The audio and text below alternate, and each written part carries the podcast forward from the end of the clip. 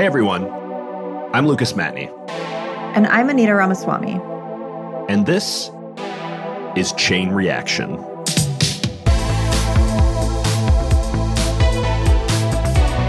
Welcome back to our second episode. We've got a lot to talk about this week. Anita, how's it going? Yeah, it's been an eventful week. I mean, Elon Musk buying Twitter is obviously the big thing on everyone's minds. We'll obviously get to chatting about all of that later. But first, we should start with two other pieces of news that happened in the crypto world this week. So big news in the world of people YOLOing their four oh one k's. This week, Fidelity is introducing Bitcoin into four oh one k accounts for the twenty-three thousand companies that use its retirement plans. Ultimately, those companies will still get to choose whether or not they give employees that option, but they're rolling out the Bitcoin offering later this year. And they say they're eventually going to allow other cryptocurrencies. I don't exactly know how I feel about this, Anita. Is this good?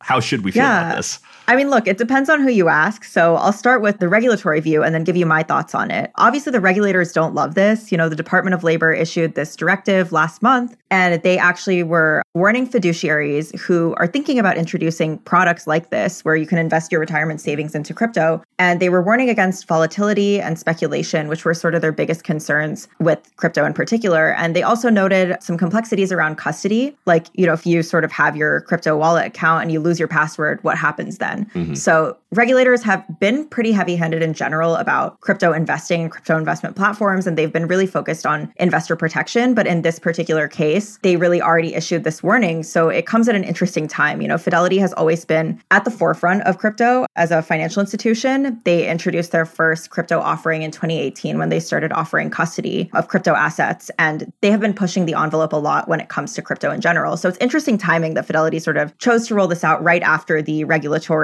warning about how you should be really careful if you're going to do this. But it is important to say regulators did stop short of actually making it illegal. Mm-hmm. So they don't love it. And I think there's a lot of skepticism in general about crypto and retirement accounts, but I personally actually think it's a good thing. I can get a, a little bit more into that. It's a good thing because it's going to increase access for everyday average retail investors to be able to use strategies that billionaires have actually been using for years and years. So, you know, when you think about the four oh one k account, it's a tax-deferred account. And I think it makes a whole lot of sense to use that for crypto investments. Like, I'm not saying you should YOLO your entire savings into some shitcoin. Like, that's absolutely not what I'm saying to do. Mm-hmm. But I can see how it makes a lot of sense for the everyday person to take a very small allocation to crypto, which is a very risky asset, and put that in a tax-advantaged account. So basically what happens in a four oh one k is that you're contributing pre-tax dollars, which reduces your income tax bill every year. And it also gives you more money to invest up front. So given the long time horizon and that it's a retirement account, the third benefit is that if you're relatively young, if you invest in a volatile asset in that retirement account, you can more easily recover any losses over time and sort of weather any of that volatility. So if you want to invest in a riskier alternative asset like crypto to potentially have access to higher returns, which is where, you know, the strategies of billionaires sort of comes in, that's why it could make more sense that if that's something you want to do, to do that out of a four oh one k rather than doing it out of an individual brokerage account. So I guess, you know, I've seen a few other retirement or like financial organizations doing stuff with four oh one k's and crypto. Why is it a big deal that Fidelity did this? What's special about Fidelity? Yeah, for sure. So there are actually a lot of startups in the I R A space specifically that are doing this. And mm-hmm. I R As and four oh one k's, they're similar. Roth I R As are tax exempt as well. So they function really similarly. But the thing with the four oh one k is that the employer owns it. So a lot of Americans just get a four oh one k when they start a new job. Mm-hmm. Whereas if you want to open an I R A, you have to go and actually take the initiative to do that yourself. So they're less popular, right? So there are startups like Rocket Dollar, like Alto I R A, a number of other ones that basically offer this self-directed I R A product that you can invest in alternative assets. So what that means is, like, instead of just investing that retirement account in public equities, public stocks, bonds, et cetera, you can invest it in things like private equity, you can invest in venture capital, real estate, and crypto also falls in the category of alternative assets. So there are startup providers that offer that, but it's a really big deal because Fidelity is the largest provider of four oh one k's in the country. I mean, they're a giant in the retirement space. They manage two point three trillion dollars in plan assets. And, you know, just because they touch so many different people's retirement accounts, that's why it's such a huge deal. They're bringing it mainstream. Yeah, I'm curious about this because I think there's something interesting happening with the fact that a lot of these asset classes have been democratized at the same time. People can go onto their apps, they can buy shares of certain public companies, they can go and buy shares of startups through certain right. programs. But it seems like there's almost like an over-allocation of retail investor resources on alternative assets, in my view. I don't know if you feel the same. Yeah, well, I actually would disagree with that just based on the data that I've seen, because I okay. I was chatting with the C E O, actually, of Alto I R A, and I was catching up with him on some of the news. And one of the things that he mentioned is that when you look at the allocations of high net worth individuals or institutions, they typically have very, very high portions of their accounts dedicated to alternative assets. Whereas if you look at the average I R A for like non-billionaires, it's around two percent. Much, much lower. So I think there is some room to invest in some of these riskier asset classes because risk and return are correlated. And if you want a shot at the higher returns, you have to take a little bit of risk. And that's not to say it's guaranteed, obviously. It has to come with education and it has to come with prudence. Yeah. But in the past, there were just not any platforms that enabled people to do this. It's always been legal. Like I could go do it if I wanted to right now. The problem was the infrastructure was lacking. And so now Fidelity has given people a means to do that. But it'll be interesting to see whether they also provide the proper education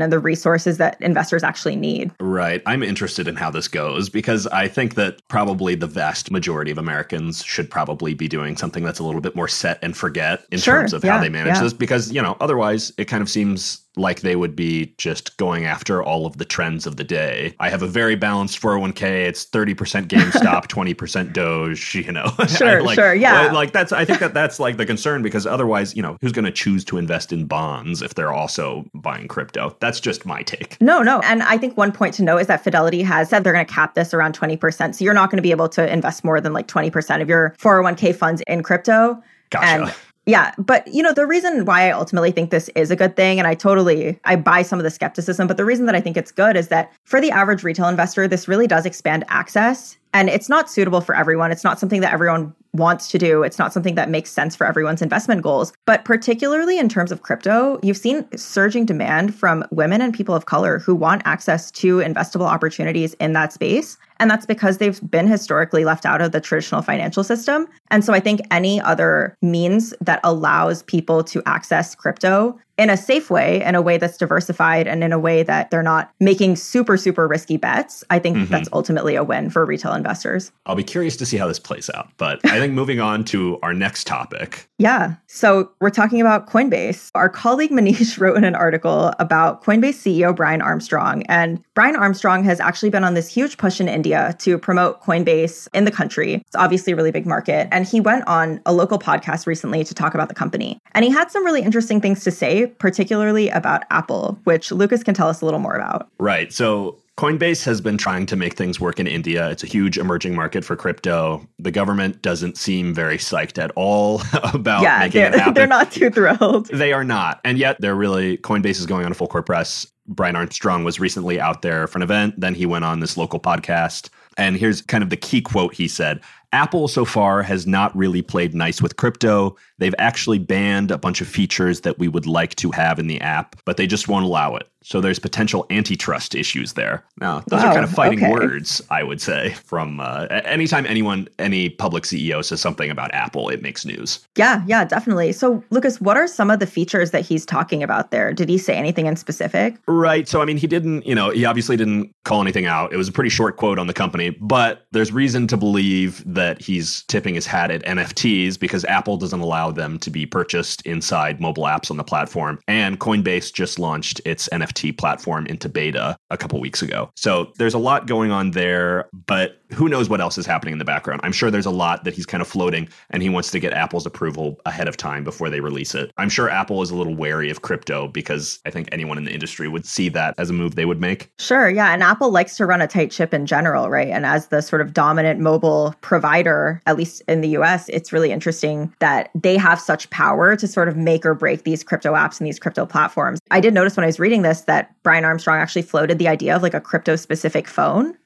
What was the deal with that? Yes, that was one of the more fascinating things. And he just said it in passing, but I think there's something about the idea of, you know, Coinbase has partnered with so-called hardware wallets. So if you want to hold cryptocurrency on your phone, on your computer, you basically need a wallet, which you can set up, and it can be either a software experience, you can do it with an app, or you can buy like a dedicated, it looks like a flash drive or something. It's essentially just safer because it doesn't connect to the internet for alternative purposes. You have to make the choice about when you do it. So there's some security added there. But I think basically what he's talking about is the idea that there would be a secure enclave on this crypto-specific phone that would kind of hold the custody of your crypto goods, and it wouldn't be accessible outside of you like explicitly making it so. So there's something interesting there. This obviously isn't a feature that Apple would probably introduce. They haven't been doing many crypto pushes, but it might be something that Android phone manufacturer or someone else might have some interest in. So it's an interesting thought to have. Yeah, some tension. Web three thinks they're going to come for Apple. We'll see how that goes. But um, yeah, it's interesting because with Coinbase, I mean, they're going through quite a hard time right now. Their stock actually hit an all-time low this week. Their shares are down forty-six percent overall this year alone. And the company has actually lost two-thirds of its value since its I P O.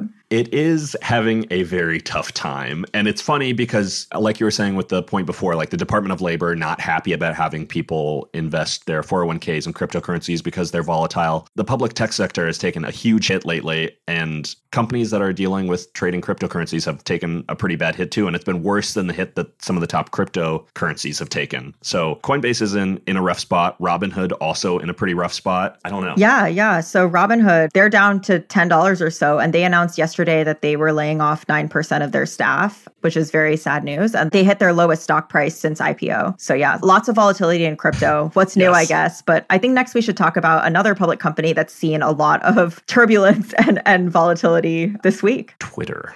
Twitter. This week, Twitter's board approved Elon Musk's forty-four billion dollars bid to buy the company. And it came as a pretty big shock to the entire tech industry. But obviously, Twitter plays this outsized role in crypto as well. It's sort of become the de facto place for new crypto products to launch and for insiders to make relationships. And the move obviously has big implications for tech and society. But Lucas, what does this mean for crypto Twitter? Yes, this is the move that spawned a thousand hot takes. And among them were a lot of takes on crypto specifically. So Elon Musk, obviously, a figure that a lot of people in the crypto industry think a lot of. I guess in the old days, whenever he tweeted about something, he'd cause wide swings in Bitcoin or Doge or any of the top coins. You know, he hasn't really said a ton about what he intends to do with Twitter at all. So he hasn't said a lot about crypto, but the things he has said about it seem to be related to spam pretty heavily. So there's a lot of crypto spam on Twitter. Anybody who goes on it, I, I think it ultimately contributes a lot to people thinking that every project is a scam because they're getting mentioned by a ton of N F T projects or random coins with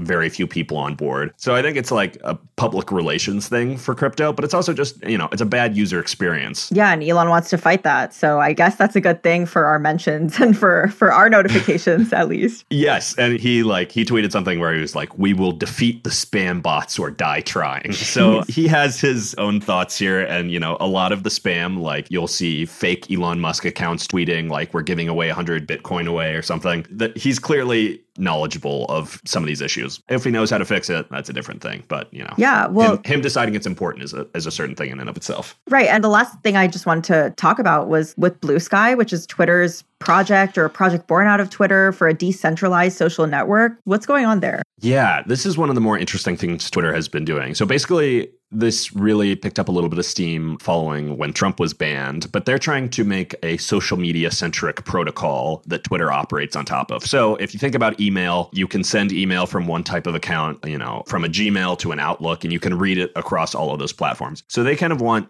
the idea of like a social media post to operate in the same way, where like maybe, you know, you're reading it on a Twitter client, maybe it's a different branded client, but ultimately, a lot of the information is portable in between services. So this is something that's very much in its early stages. They actually just recently announced their like first crop of hires. And basically, it was a project born out of Twitter. Twitter hired the first person onto the team to kind of manage it. But otherwise, it's an external organization. Twitter has softly committed to implementing whatever protocol. We'll see whether that's something Elon still wants to do after he spends forty-four billion dollars of his own cash. Right, right. But ultimately, it should, if Twitter, the client, decides it wants to ban Trump, maybe a secondary social media client service that can also read this protocol doesn't want to ban Trump, and they don't want to ban other right-wing figures. But ultimately, like, there's still some portability in all of it, and the clients still have moderation capabilities, but it's still kind of a freer platform in some ways. There are a lot of open questions, and like some things sound bad, some things sound like potentially promising, but they're thinking that this could be a way to kind of avoid the idea of like someone buys Twitter and now they own this huge swath of the public discourse. Right. And the decentralization thing makes a lot of sense in theory. I think one thing that was interesting to watch was Blue Sky tried to sort of distance themselves almost from Twitter this week. And they tweeted about how, although they originated out of Twitter in twenty nineteen, they were established this year as an independent company focused on R and D for a decentralized social network more generally. And they also mm-hmm. reiterated that they're actually structured as some sort of like public benefit entity, which gives them, I guess, the freedom to sort of operate separately from Twitter. So like you said, it, it could be a way to sort of insulate the vast reach of this social network from the decisions and whims of one cranky billionaire.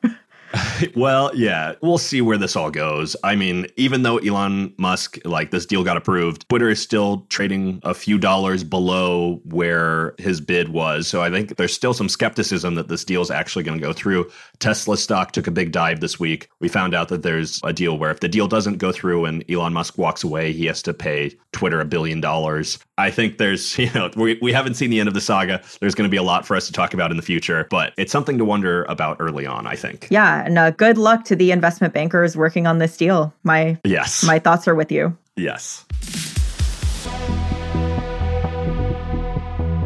Okay, switching gears. This week, we caught up with crypto investor Sean McGuire. Sean is a partner at Sequoia. He's invested in Web three companies, including D S O, formerly known as BitClout, Layer Zero Labs, and Ironfish. He's also been a backer of some big non-crypto startups you've heard of, like SpaceX and The Boring Company. Sean, it's great to have you on, and it's great to finally meet the person behind the CryptoPunk. So yeah, I guess just to kick things off here, it'd be great to hear your thoughts. You have seen a lot of different things in the crypto space. Why do you think investors are so interested in crypto right now? It's very cyclical with V C interest in crypto. Basically, when market goes up, a lot of V Cs come in and then they leave. I've kind of I've been in the crypto space for ten years now. When I was at G V before Sequoia, I joined there in twenty sixteen, and I kind of saw the investor interest last time. And to be very candid, I think a lot of V Cs that are really interested in right now are going to pull back. Sequoia is not one of those V Cs. We launched a crypto fund, which I think is emblematic of how seriously we're taking crypto and that we have permanent intentions. But I really yeah. think the vast majority is kind of market go up, try to jump in. Mm-hmm. And I know you noted that you think Sequoia is sort of here to stay and here to weather any market volatility, but I'm curious how you would describe how Sequoia's crypto strategy is different from some of those other top-tier venture firms. Sequoia is very deliberate with everything we do, and we spend huge amounts of time debating every strategy change, you know, every everything. We debate every seed investment to sometimes excruciating detail, but it means we make, it helps us make really good decisions and kind of make decisions as a team rather than as individuals. And that's just the way things go at Sequoia, is when we make a decision to do something, it doesn't happen unless the whole team is behind the decision. And so that's what you've seen get unleashed with crypto over the last eighteen months, is like, we went from it being some people with really strong positive views to the whole firm being completely behind it. Is the whole firm completely behind your, you obviously enjoy some of the blue chip N F T projects. Do you think all the partners at Sequoia understand why you're into them? I think Doug Leone is secretly the biggest whale at Sequoia. It's funny, when I bought my first CryptoPunk, Doug Leone, within an hour of me changing my profile picture, he called me. He's like, I saw you bought a punk. Um, and, you know, he's like, should I buy one? And I was like, yes, you should buy one. I don't think he bought a punk, but, um, it's funny. Doug is really into crypto. His son, Tyler, is really into crypto, and I believe has an ape P F P. He may have changed it to an owl in the last twenty-four hours, like all the other, you know, people jumping in the, the owl yeah. program. But yeah. look, not everyone understood the punk buy or changing my profile picture, but a lot of people did, and I think everyone understands it now. I think maybe like there's a broader question here, which is just like people looking at Silicon Valley and seeing investors get hyped about something they don't totally understand, but getting really, really passionate about it when it kind of levels up where like maybe they didn't understand at the beginning, but then they see people going crazy about it. It paints a very ludicrous picture for them about what's going on with like V Cs aping into all these different investments into the space that they see as kind of fantastical. So I guess maybe like a little comment of being a little bit on the center of that yourself. Yeah. I mean, look, this is absolutely, this is the classic V C behavior, including from myself, is ape into stuff you don't understand very well. Some of that is self-deprecation. Some of it is truth sometimes. What we try to do at Sequoia is have a prepared mind on things because you never know when you're going to have to move really quickly on something. And so we're constantly mm-hmm. landscaping areas that we think are interesting. Landscaping meaning like we'll kind of make an internal presentation that says, I think N F Ts are really important. And talking about the thirty, forty most important projects in N F Ts and, and companies and infrastructure and what doesn't exist yet and all that. So we really try to have a prepared mind so that when we do need to sprint, like we're ready to go and we know where we're going. I think one direction we wanted to take this conversation was a little bit talking about like the opportunities around decentralized organizations, and then not specifically DAOs, but just decentralized opportunities in crypto versus whether some of these opportunities are just centralized companies built on blockchains. And I guess there's the idea of Web two point five versus Web three. So I guess maybe a little bit of, you could touch a little bit on your thoughts there. Excellent question. Huge surface area of questions. Yeah, yeah, yeah. So I'll say a few things. One is that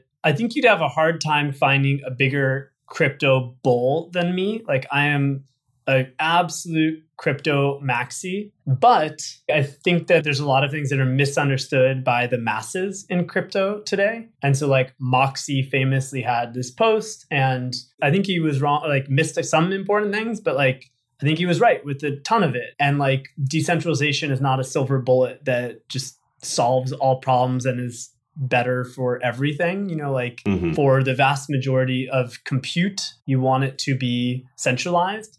For a lot of decision making, like centralization can be better for certain types of decisions. Roughly how I think about decentralization is just like for the highest value items that you own or for the most important decisions or as a check against bad behavior, decentralization is very, very powerful. So it's roughly like a philosophy of centralization, but with a decentralized escape hatch whenever you need it. Okay. And I just think that philosophy is going to permeate almost everything, like because of crypto over the next twenty years. And so there's all sorts of benefits to being a social media platform that is centralized from a computational standpoint and things like that. But yeah. Users should be able to leave with their identity and data at some point. I actually think that having that ability, hopefully you never need to use it, but it prevents people from taking advantage of you because they know you have that escape hatch. Mm-hmm. Anyways, I just, that's roughly how I think about it. Yeah. Cool. Yeah. And it sounds like sort of what you're saying there is that even if full decentralization and your operations isn't always the goal, that it's more of like a checks and balances thing for the system to have that, right? A sort of follow-up question on that is like, do you think that there's a chance that as this ecosystem develops, we're going to end up in a long-term state of more like Web two point five, having a lot of centralized companies like operating on the blockchain? Or do you think that that's a step on the journey to like full decentralized operations? So the way I think about it is for the highest value, most important things, you want those things to be decentralized. Owning your identity, I want that to be fully decentralized. Yeah. Controlling your bank account balance, like I want that to be decentralized. Having processes, even for like intermediate value things, to make it decentralized if you need to. But I don't think it's necessarily, like to use Solana as an example, they obviously in the centralization, decentralization spectrum, they made design decisions that were kind of more towards the middle. And mm-hmm. for things like building video games on chain and owning low value N F Ts, like low dollar value N F Ts that like say correspond to a video game or storing the state of a game. God forbid if I lose my rank in Overwatch, which I, I play a lot of Overwatch, like, yeah, that sucks. And I would need to go create a new account and get to level twenty-five, which takes like twenty hours and then play five qualifying matches. But I'd roughly be back where I started, like it's not the end of the world. And so I actually think there's like a huge role that something that's two point five centralization or whatever, I think there's yeah. a huge role that plays to have the performance for something that's relatively low cost downside. But for my bank account balance or for like my Sean McGuire at gmail dot com, I want to own that. And I don't want someone else to be able to own that. And so it's, I really view about view all these things as a spectrum and kind of like being able to go back and forth between all these different modes. Got it. Yeah, that makes sense. And I guess I kind of wanted to transition to a question that has more to do with Sequoia and your specific strategy, like we were talking about earlier. I know that you guys raised this sub fund in February, and that's kind of focused on specifically investing in tokens. And I'm just wondering, in a broader sense, like what is sort of the advantage to investing in tokens versus investing in traditional equity, especially for a larger firm like Sequoia? The answer is and. The answer is both. We want to do both. And it really depends on the timing of the markets. And, you know, for example, there's a couple very famous crypto funds that put basically all of their dollars in. There's one, I don't want to name them just because I don't know if it's public, but like there's one famous fund that called all their capital in twenty eighteen, put the vast majority or all of it into like Bitcoin and Ethereum, and had fantastic performance because they timed the market really well. And then they're able to sell some of the tokens to make equity investments when it's a better time in the cycle for that. And so for me, it's more just having the ability to, and there's all sorts of times when it was an amazing strategy to buy tokens, you know, as another, so that's one modality. Another example is Solana a year ago, where once Solana got to call it fifteen dollars a token, which, you know, S B F in January said he would buy anyone Solana at three dollars a token. And it just, the ecosystem kind of exploded after that.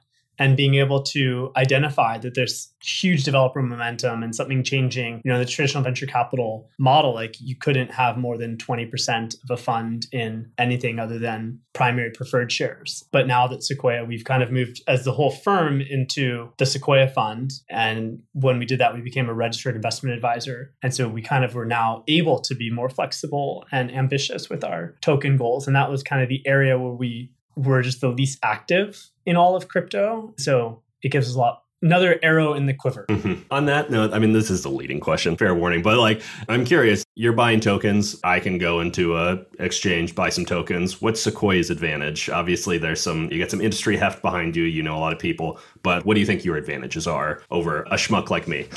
Well, you're not a schmuck, and they're, I mean, the returns of some crypto schmucks is absolutely insane. Like, good for you, schmucks. Like, good for you, D-Gens. Proud of you. Respect.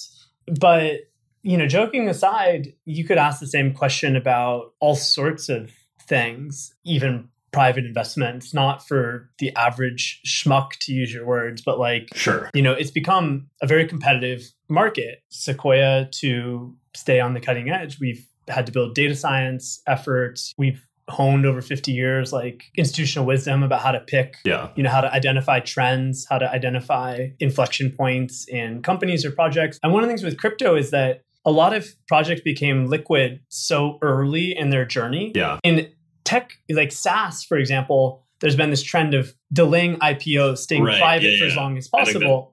And crypto's yeah. been the opposite of go public as soon as possible. So I actually think a lot of the alpha is kind of in identifying the best public thing. I always think that that element's interesting because it's like, you know, there's been all this long-term stock exchange, all these different things where it's just like, let's keep SaaS companies private as long as possible. Quarterly earnings don't really serve their long-term interests. But then they're like, with crypto and N F Ts, it's kind of like, all right, let's like I P O like a budding songwriter on day one or something, essentially. And it's just, it's funny in that capacity, just figuring out how to make the liquidity of your potential work in your favor, I guess. And just as one other example. So I, I worked in an algorithmic trading firm in two thousand eight, D R W. It was an absolute blast. And with public equities, anyone can go buy stocks, but there are some funds like the algorithmic funds and the quant funds, like Ren- mm-hmm. Rentech is an example of like a not pure algorithmic. It's more of a quantitative firm that have just crushed maybe Rentech until the last year, year and a half, where according to the press, like the returns haven't been as good. But, you know, there's just always, whenever there's new markets, whenever there's change, like there's a lot of opportunity to kind of see things differently. I've seen some tweets from you even on it, but basically whenever any venture firm invests in a project that's kind of, maybe they have a DAO or some governance tokens or something, anytime a big venture firm invests, there are a lot of questions from the early community that are just like, all right, what kind of, you know, what kind of discount on the tokens did these guys get? Like, why are they getting this? And like the early communities not? And I think that that's a question that everybody always has for investors. And I think the answer typically, to put words in your mouth, would be like, hey, we're bringing a lot of opportunities. We're working capital or something like that. But I get, the question still pops up every time. Yeah. No, I mean, you're absolutely right. The question always pops up. I think there's a bunch of legitimacy to the question, but I do think that people generally don't understand or appreciate like the level of work and company building that Sequoia does. And you can go ask mm-hmm. any of our, that includes like crypto projects. And, you know, I don't want to, because of how you framed the question, I don't want to na- like out any of our projects, but like we work our asses off for our companies and protocols. And we really try to help move the needle in huge ways. And in one, when we invested, they made a term of the investment that the community, the retail investors were going to get to invest at better terms than us four or five months after we invested, because they wanted to carve out some of the round for kind of yeah. retail, you know, degens. Sure. And I think that was reasonable. Like, obviously you don't want to do that for like forty percent of the tokens. Like that wouldn't be fair. Right. Like you invest four months earlier before the thing is launched, you're taking more risk and you're investing at a higher price than other people are going to get to invest in. But for some portion, I think it's very reasonable. Yeah. I think that like where the question stands sometimes though is just whether all of this stuff is just framed as truly democratizing access to like retail investors. But I think there are just some clear elements where it runs into things where maybe the S E C made securities disclose things that ultimately retail investors might not get a heads up on something versus people on their board or people who know who the pseudonymous founder is are going to have some like information asymmetry. I think that's always an interesting part of the question to me, where it's just like, sure, this is democratizing access to uh,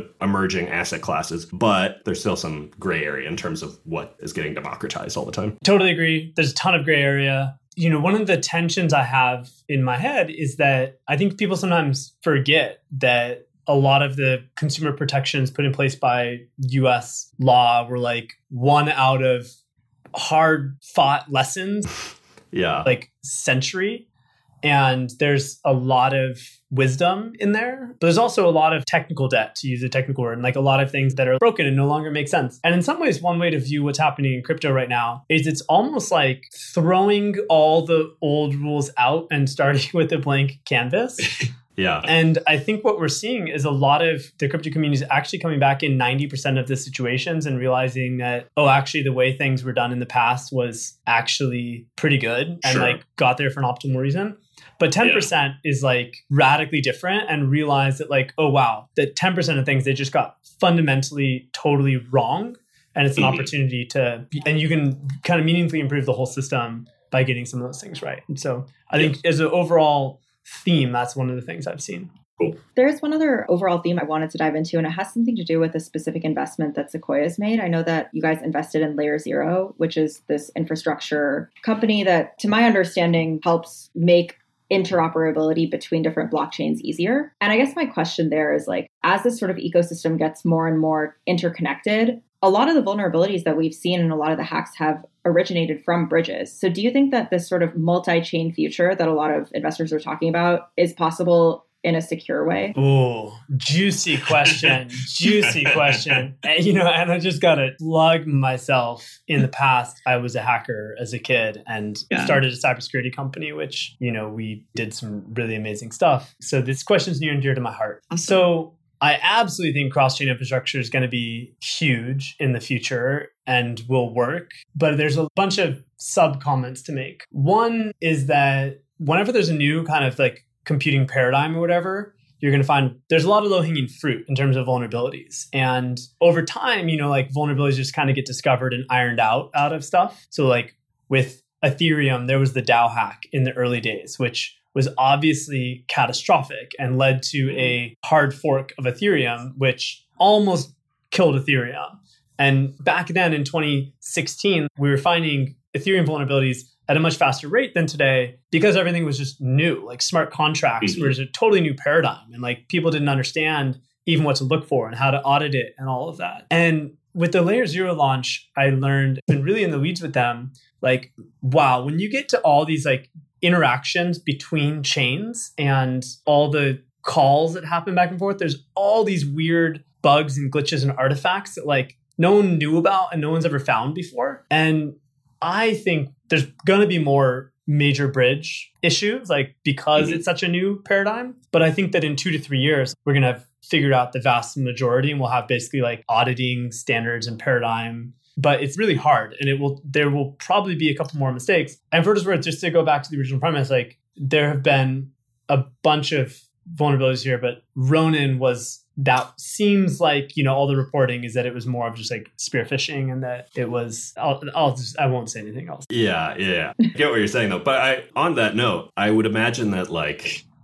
I don't know, you know, that some of these questions about like, oh, let's figure out our best practices for how to manage our multi-sig wallet or something. And then, you know, you find out after all this stuff happens that like a state-backed North Korean hacker group or something like uses money to fund weapons programs. Like that's all a lot to like mentally wrap your head around when you're talking about what's fundamentally a Pokemon-esque breeding R P G game. I mean, like this is like... It's it, it and it's part of the fact it's just so much money. Yeah. Uh, no, and I'm sorry for like, la- I'm sorry for laughing. No, no, no. I but I but I mean it's just you're talking about one thing and then you tip over the first domino and it's like North Korea gets enough money to build out a robust nuclear program. It's like it's wild. It is absolutely wild. There's a famous saying in cybersecurity that you want to be a target of choice, not a target of opportunity. To use a pack mm-hmm. animal analogy, you know, like you don't want to be the the slowest animal in the pack because the lions or whatever will just, you're going to be the one they come and get. Mm-hmm. But if a lion decides that they want to pick off one particular pack animal, if you're their target, they're going to get you. And that's just kind of always been the case with cybersecurity when nation states get involved. There was a famous hack from the New York Times back in twenty thirteen, I believe, where basically after they wrote the story about Wen Jiabao, basically the whole New York Times was subject to just kind of insane spear phishing campaign where they were basically like targeting people's third degree connections. Because if you can go and they'd look on Facebook, for example, and realize that like, okay, you're friend of a friend of a friend. And if you can yeah. go get that, go hack a grandma, you know, then with the grandma, you can go look at every email they've ever had between the grandma and grandma's friend. And mm-hmm. find something, then hack the grandma's friend. And anyways, you can just, it's very hard to defend against, like when a nation state right. wants to come after you. I think with Ronin, it was probably somewhere in between the two. Like, I think they probably were not doing security best practices, which made it a little bit of an easy target. Yeah. There, I'm sure there have been some nation state level hacks in crypto that people are not aware of that have never been reported. Sure. And I'm sure there'll be more. Yeah. I think maybe like a direction to take that question also is just, I follow that blog, Web three is going great, and I like see all their posts on my Twitter feed all the time. But I, you know, I think that it kind of capitalizes on something where it's like any new technology is going to have people who are skeptical of it. But I feel like with crypto, it's a different level of skepticism. It's a yes. little like it's like religious it's, skepticism. It, exactly. And there's some like obviously there are a ton of great points embedded in a lot of these arguments. But as a person who's making early bets on a lot of different companies, is that a lot for some of these people to be up against? It's a really good question. It's been something that's been fascinating for me to watch over the years. I'm sure, especially since you described yourself as the biggest crypto bull, um, you'll have a, yeah. a good take on this. Let's just say I have been in religious arguments hundreds of times. And I think probably mm-hmm. only like two to three of those times have I actually convinced someone to like get converted in the moment. But what you yeah. do see, what I have seen many times is like you get in this extreme debate with someone. And then four or five years later, you see them with like an N F T P F P.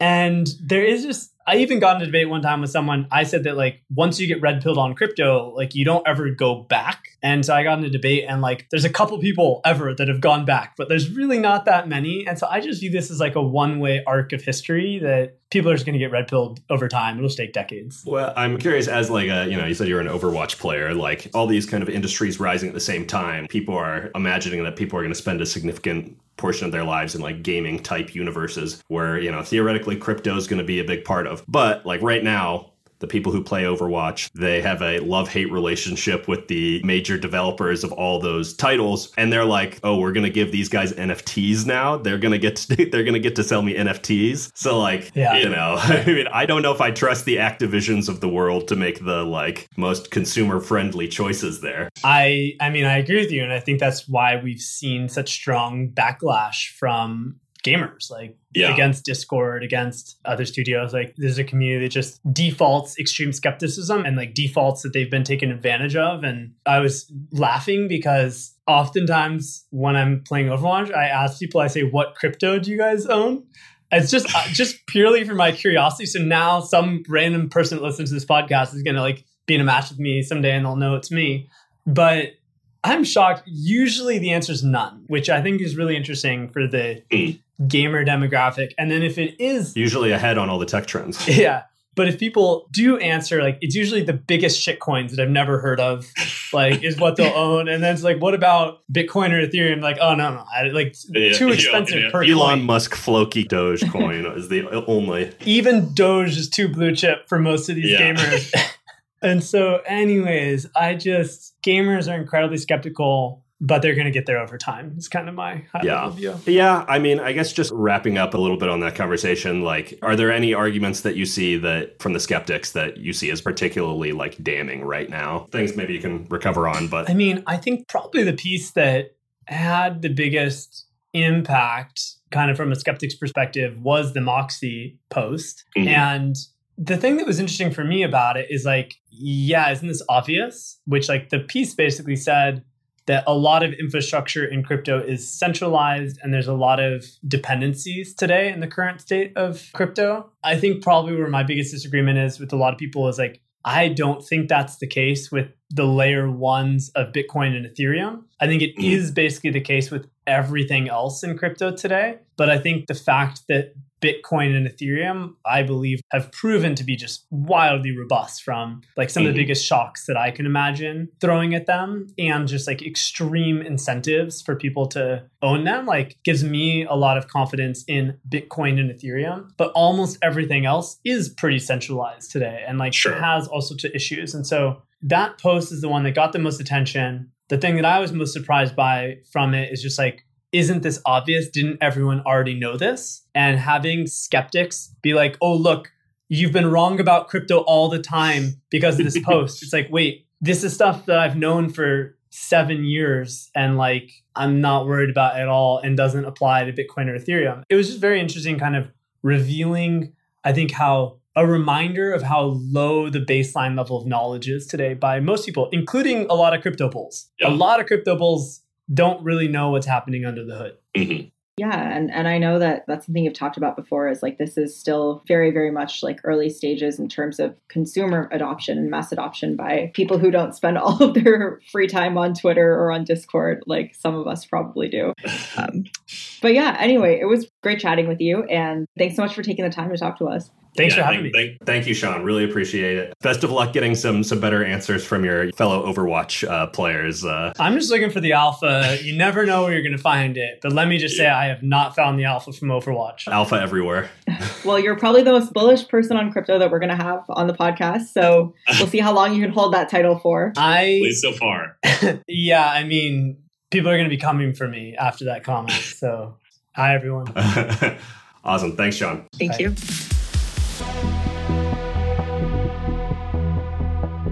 Thanks for listening. We'll be back every week with the top news and interviews with crypto experts. You can catch us on Spotify, Apple Music, or your favorite pod platform, and subscribe to our companion newsletter, the link to which you can find in our show notes. Be sure to follow us at chain underscore reaction on Twitter for breaking updates and the occasional Twitter Spaces chat about crypto news. Chain Reaction is hosted by myself, Anita Ramaswamy, along with my co-host, Lucas Matney. We are produced by Yashad Kulkarni, and our associate producer is Maggie Stamets, with editing by Kel Keller. Henry Picavet and Yashad Kulkarni are our executive producers. Alyssa Stringer leads our social efforts, and Bryce Durbin is our illustrator. See you next week.